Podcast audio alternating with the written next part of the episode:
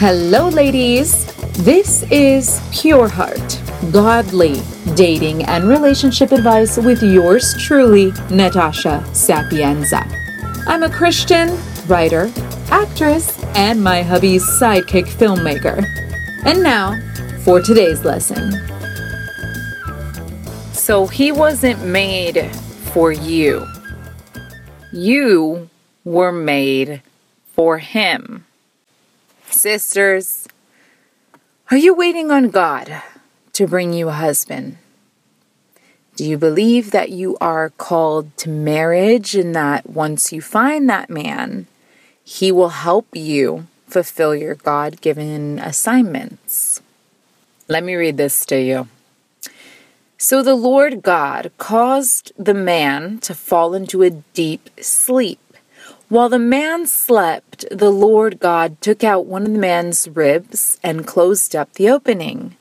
Then the Lord God made a woman from the rib, and God brought her to the man. Genesis 2 21 through 22 in the NLT version, which is my favorite version.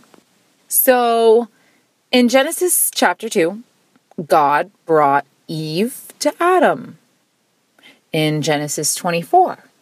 God brought Rebekah to Isaac.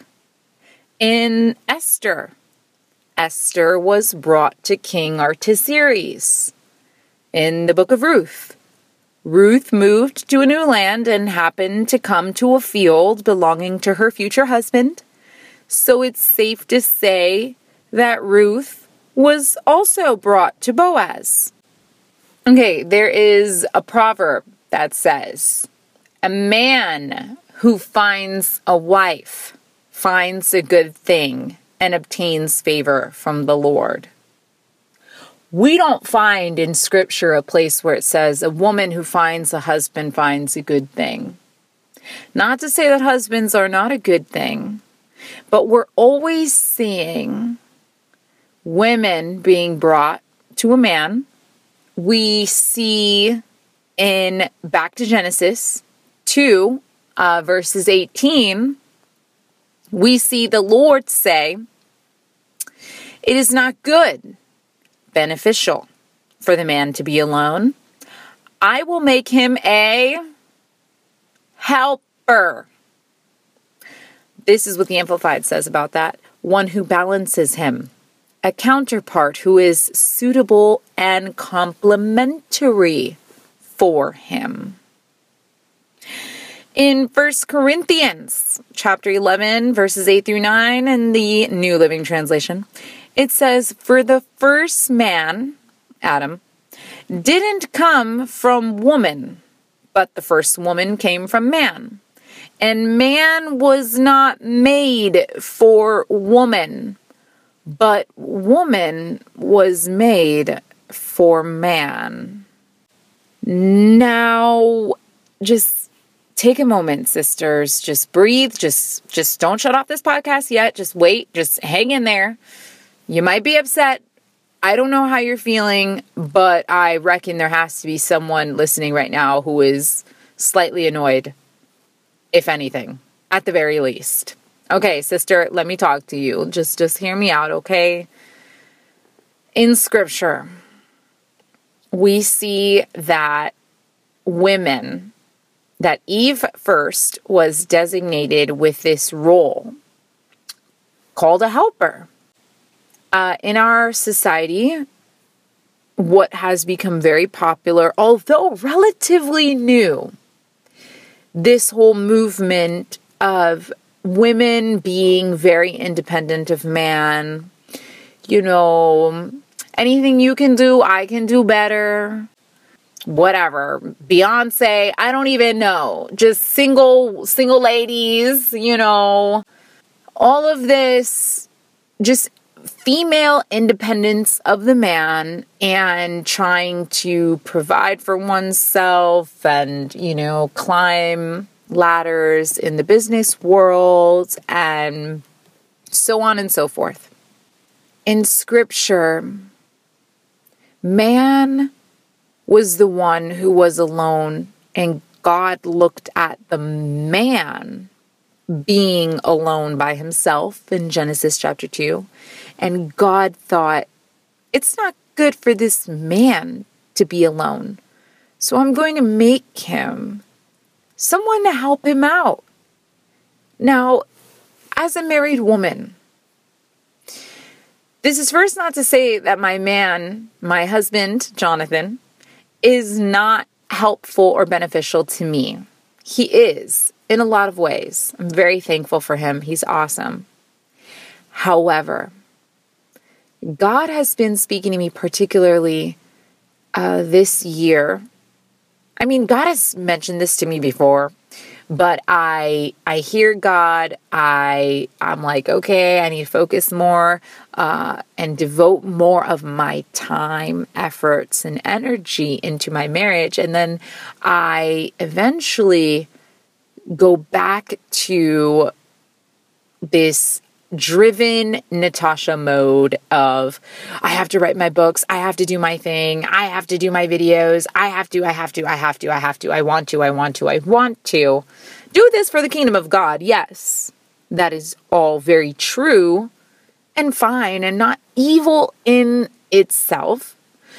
But my primary role now as a married woman, as no longer single Natasha, but as married Natasha. My role has now changed from full, unhindered, undivided devotion to the Lord Jesus Christ to now um, devotion also to an earthly husband.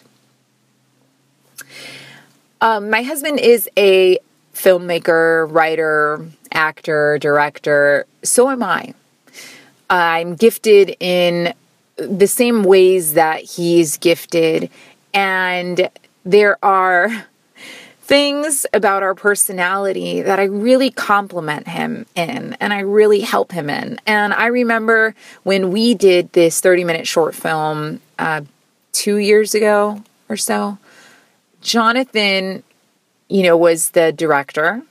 And I literally, we counted and I took on 15 roles.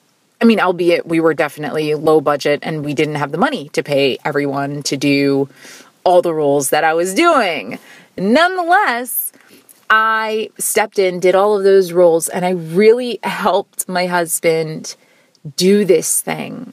I was a huge factor in getting that ball rolling and inspiring my husband to do what he loves to do, what he's called to do, what he's gifted to do, which is to make films for the glory of God.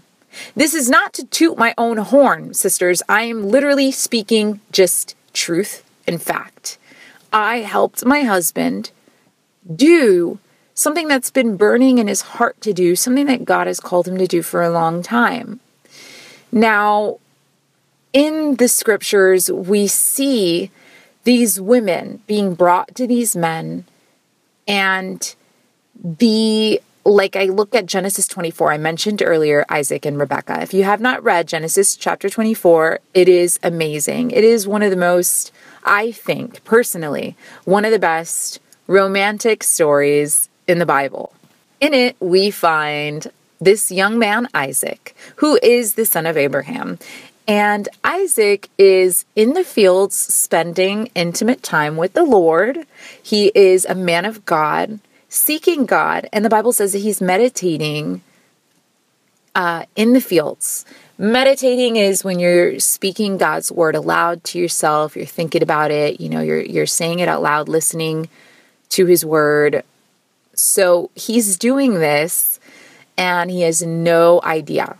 He has no idea that while he's doing this, minding his own business, spending time with the Lord, that his father is trying to set him up with a woman, is trying to find him a wife. So his father goes ahead and sends his servant to a particular land to find a wife for his oblivious son. So his servant goes to this land, you know, heeds Abraham, goes to this land, and this servant believes in God himself, okay, has faith in God, has a relationship with God, And it says that he prays and he, you know, lifts up this prayer to the Lord. And he's there with an animal. Uh, I think it was a donkey or something. Well, anyways, he's there with an animal and he reaches this well where there's obviously water.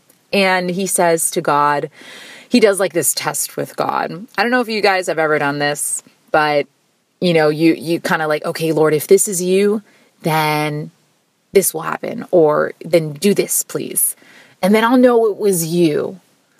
Well, this is what this servant does. So he says, "Okay, Lord, you know, whoever it is that you want Isaac you know, to marry, whoever this wife is for Isaac, I pray that, you know, she offers not only me, but also my camel or donkey, whatever one it is, water to drink.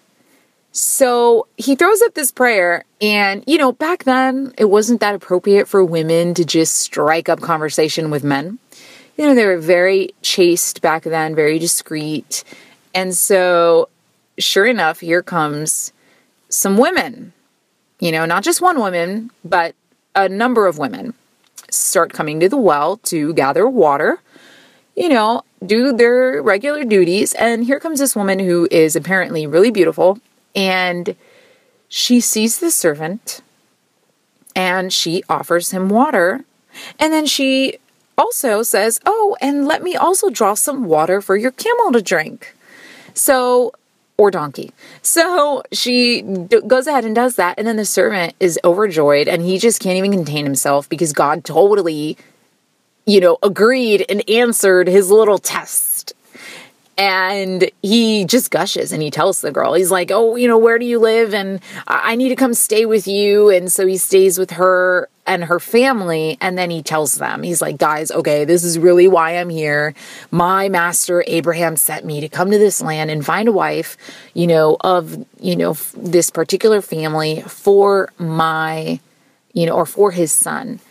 And I prayed to God, and then this happened. And this young lady, Rebecca, you know, just did what I had prayed that God would do for the woman whom he desires Isaac to marry. So they uh, he he basically is like, okay, so do you want to come back, you know, to my land and marry this guy that you've never met? And you know, her parents are like, hey, daughter, this is up to you. Do you want to do this? And she's like, yeah. She has obviously some real strong, I would say, faith in God because she's never seen this guy. She doesn't know him. Okay.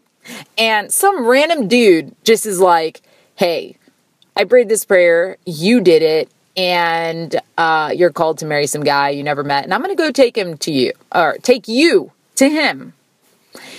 And so she goes with him, and here this woman is. She is on this donkey, camel, whatever it is. I think it was a camel, whatever. She's on this creature. And they go back into the land and she she has her veil on. She's like ready. She just I don't even know. She must have been desiring a husband. You know, she must have been praying about getting married because she has her veil on. Like, she is ready to go. Okay. She just wanted to get out of her parents' house. I don't know, but this is what happens. So she has her veil on and she sees Isaac in the distance and she goes to the servant. She's like, Who, oh, who who's that?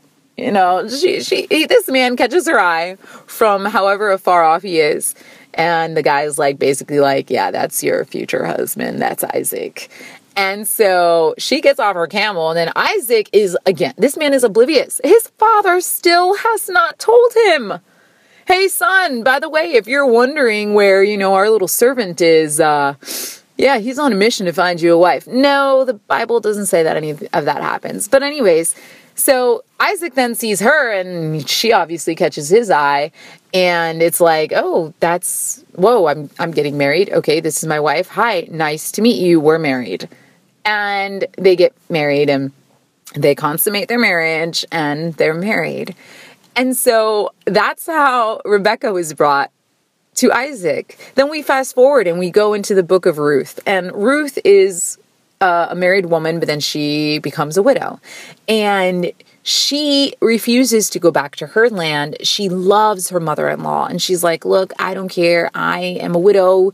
You're a widow. Let's be widows together. I am going to live with you and go wherever you go. And I'm going to worship your God. And, and I'm not going anywhere. Okay. I'm your daughter. I'm your daughter now. You know, you're stuck with me.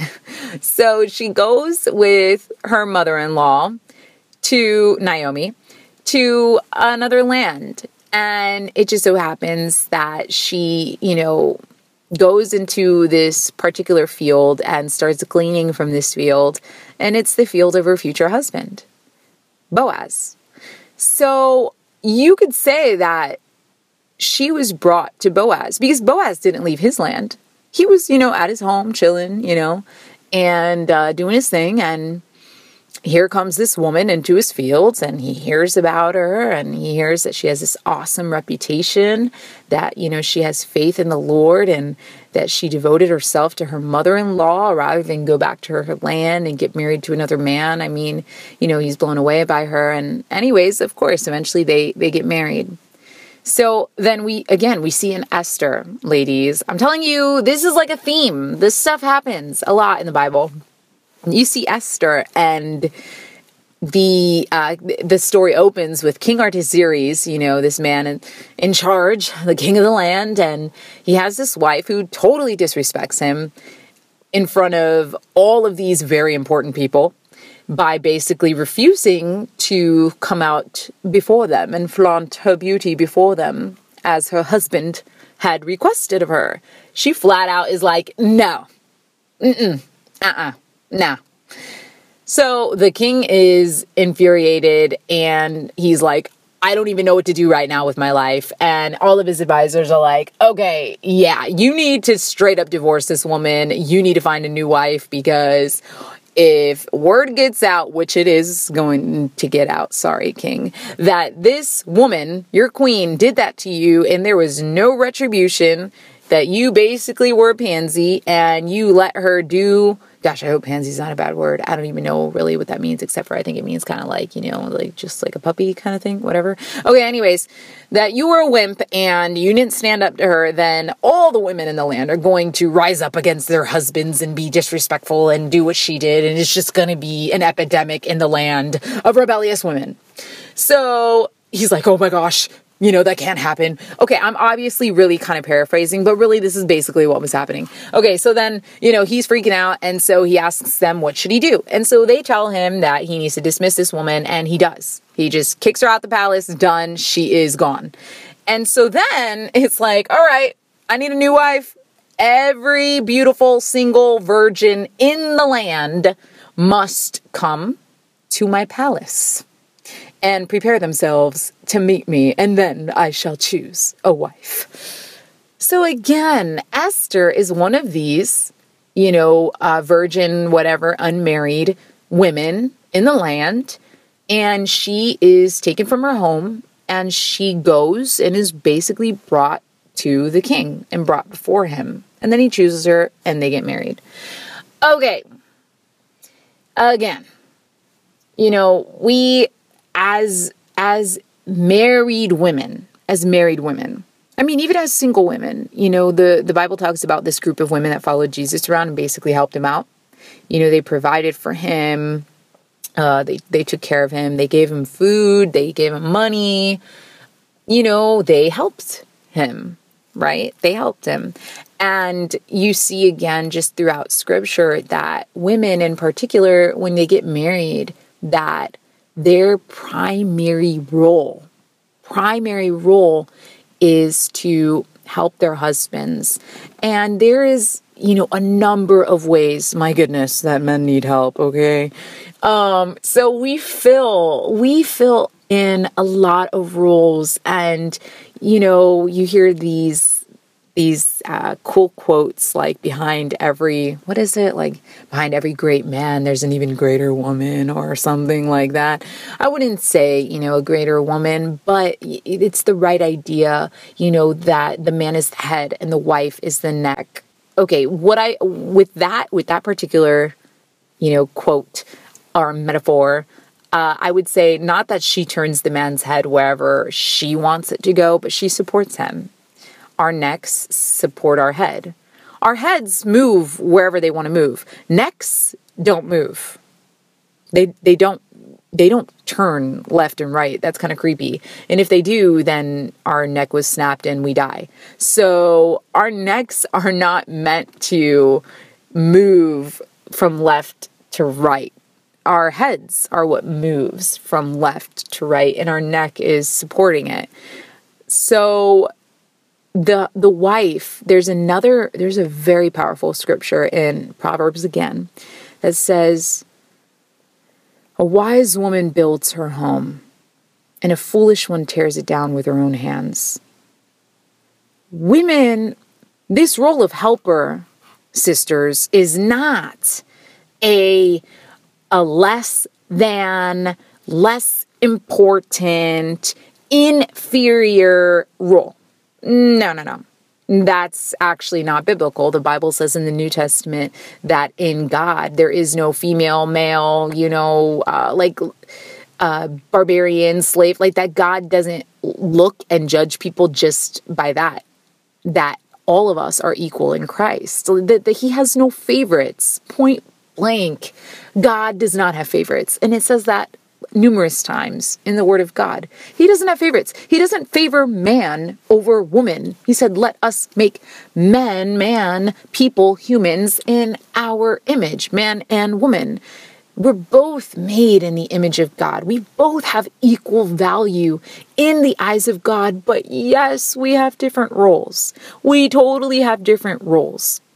And if we go if we're following God and we're just going about, we have these natural, innate abilities and giftings and knacks that women just tend to, for example, have more patience with children, have more endurance with children, can handle laundry and meals and taking care of dirty diapers and feeding children and making sure that they stay alive and are healthy and are not sick. And I mean, the list goes on of the things that we're able to do.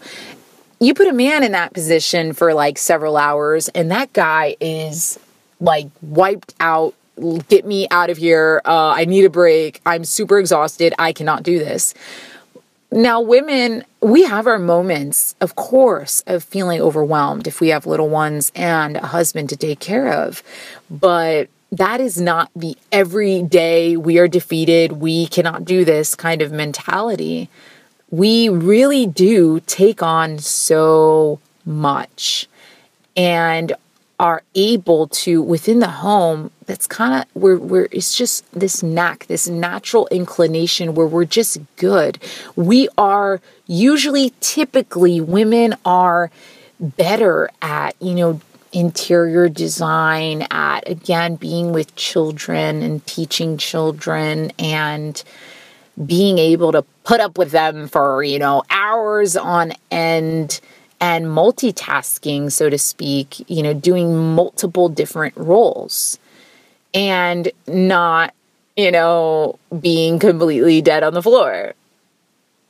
Again, that may happen sometimes, but again, it's just not the norm. We we have this these roles that we're really good at that we help. And then the husband you know he has his own roles that these men have these kind of natural things about them where again i'm, I'm speaking more so for men who are, are in christ who are following god and have this kind of you know desire to provide and to protect and to you know entice their wife you know be that hero to them. That's, you know, what the men do. And so we have different roles and helping a man, helping my husband. What I have come to find is that the more that the longer that I'm married, which also equates to the longer I walk with God, the more my desire and inclination is to help my husband.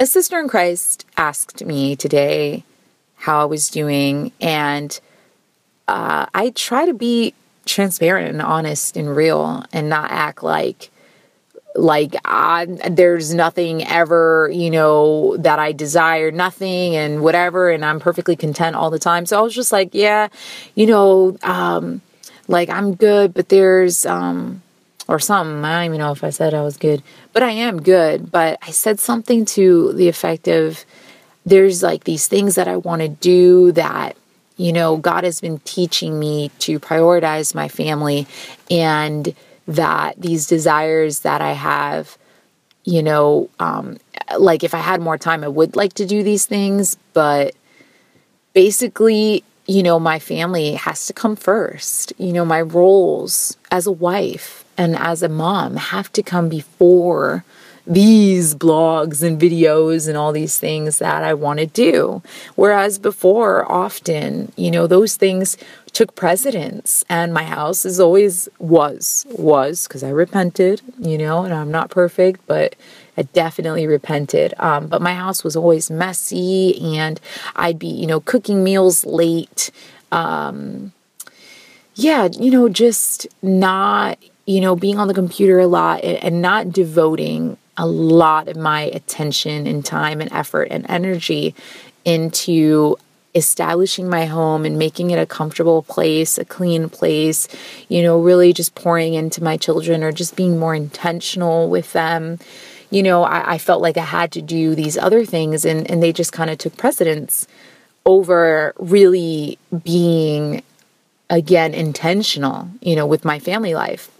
And so God convicted me on that. And, so I realized, and again, just over time, the more I walk with God and the longer that I'm married, the more that my desires become what I basically told the sister, which was, but you know, first, before uh, I want to do my blogs and this and that, what I first would like to have more time to do is to help my husband with his web series. Then, in addition to that, I would like to, you know, write my novels and my in my uh, blogs and make videos and, and these things. And that is genuinely where God has brought me and is continuing to bring me. That it truly is a joy to help my husband fulfill his vision and his dream. And I'm and I'm I'm good at it, sisters. And again, it's not that Miss Natasha is perfect, but I complement my husband perfectly. And God gave Jonathan a good thing when he gave me him. No, wait, when God gave Jonathan me. I was the good thing that Jonathan found and found favor with the Lord. And I you know, again, my husband helps me. He helps my own stories and everything become better than what they are. But there are so many things that, you know, sisters, in this role of helping my husband, I really know that I can totally just destroy my husband, tear him down, and I could be the one who just really I can cause him to probably not fulfill his destiny. That's literally how much power I have as a woman and as a wife. But on the flip side, I see that when I use my talents and my gifts to help my husband, I really help establish him, encourage him, inspire him, uplift him, push him, kick him in the booty, you know, to do what he's called to do, to cheer him on. And that is great. And that is great. And sisters, my encouragement to you is to stop or to pray about stopping and changing the way that you view husbands in regard to you, to you, to, to, I want a husband so that I can be complete, can be happy, can be loved, can be desired, whatever it is, you know, it's not so much about what this man is going to do for you. It's really what you're going to bring and help him accomplish. And yes, marriage goes both ways. And we are both, you know, we both submit to one another. But really pray and ask the Lord, what does this mean to be a helper? Helper. Let that word resonate and echo in your mind and haunt you.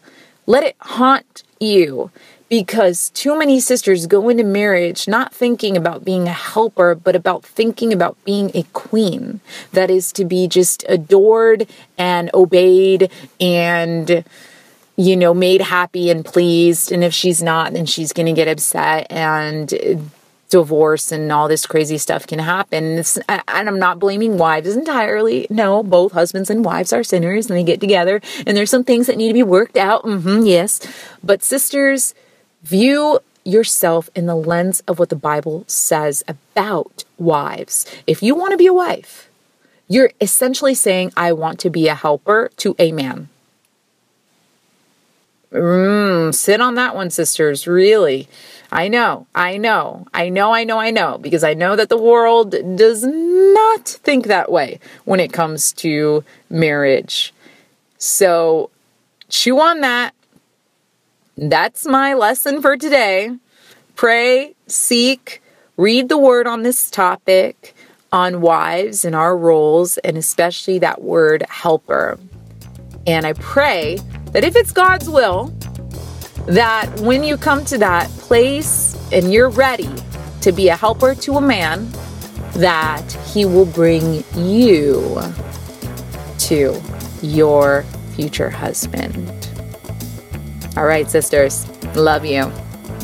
For more, check out my website, hisnatashasapienza.com, or visit my YouTube channel, youtube.com slash user slash Natasha Sapienza.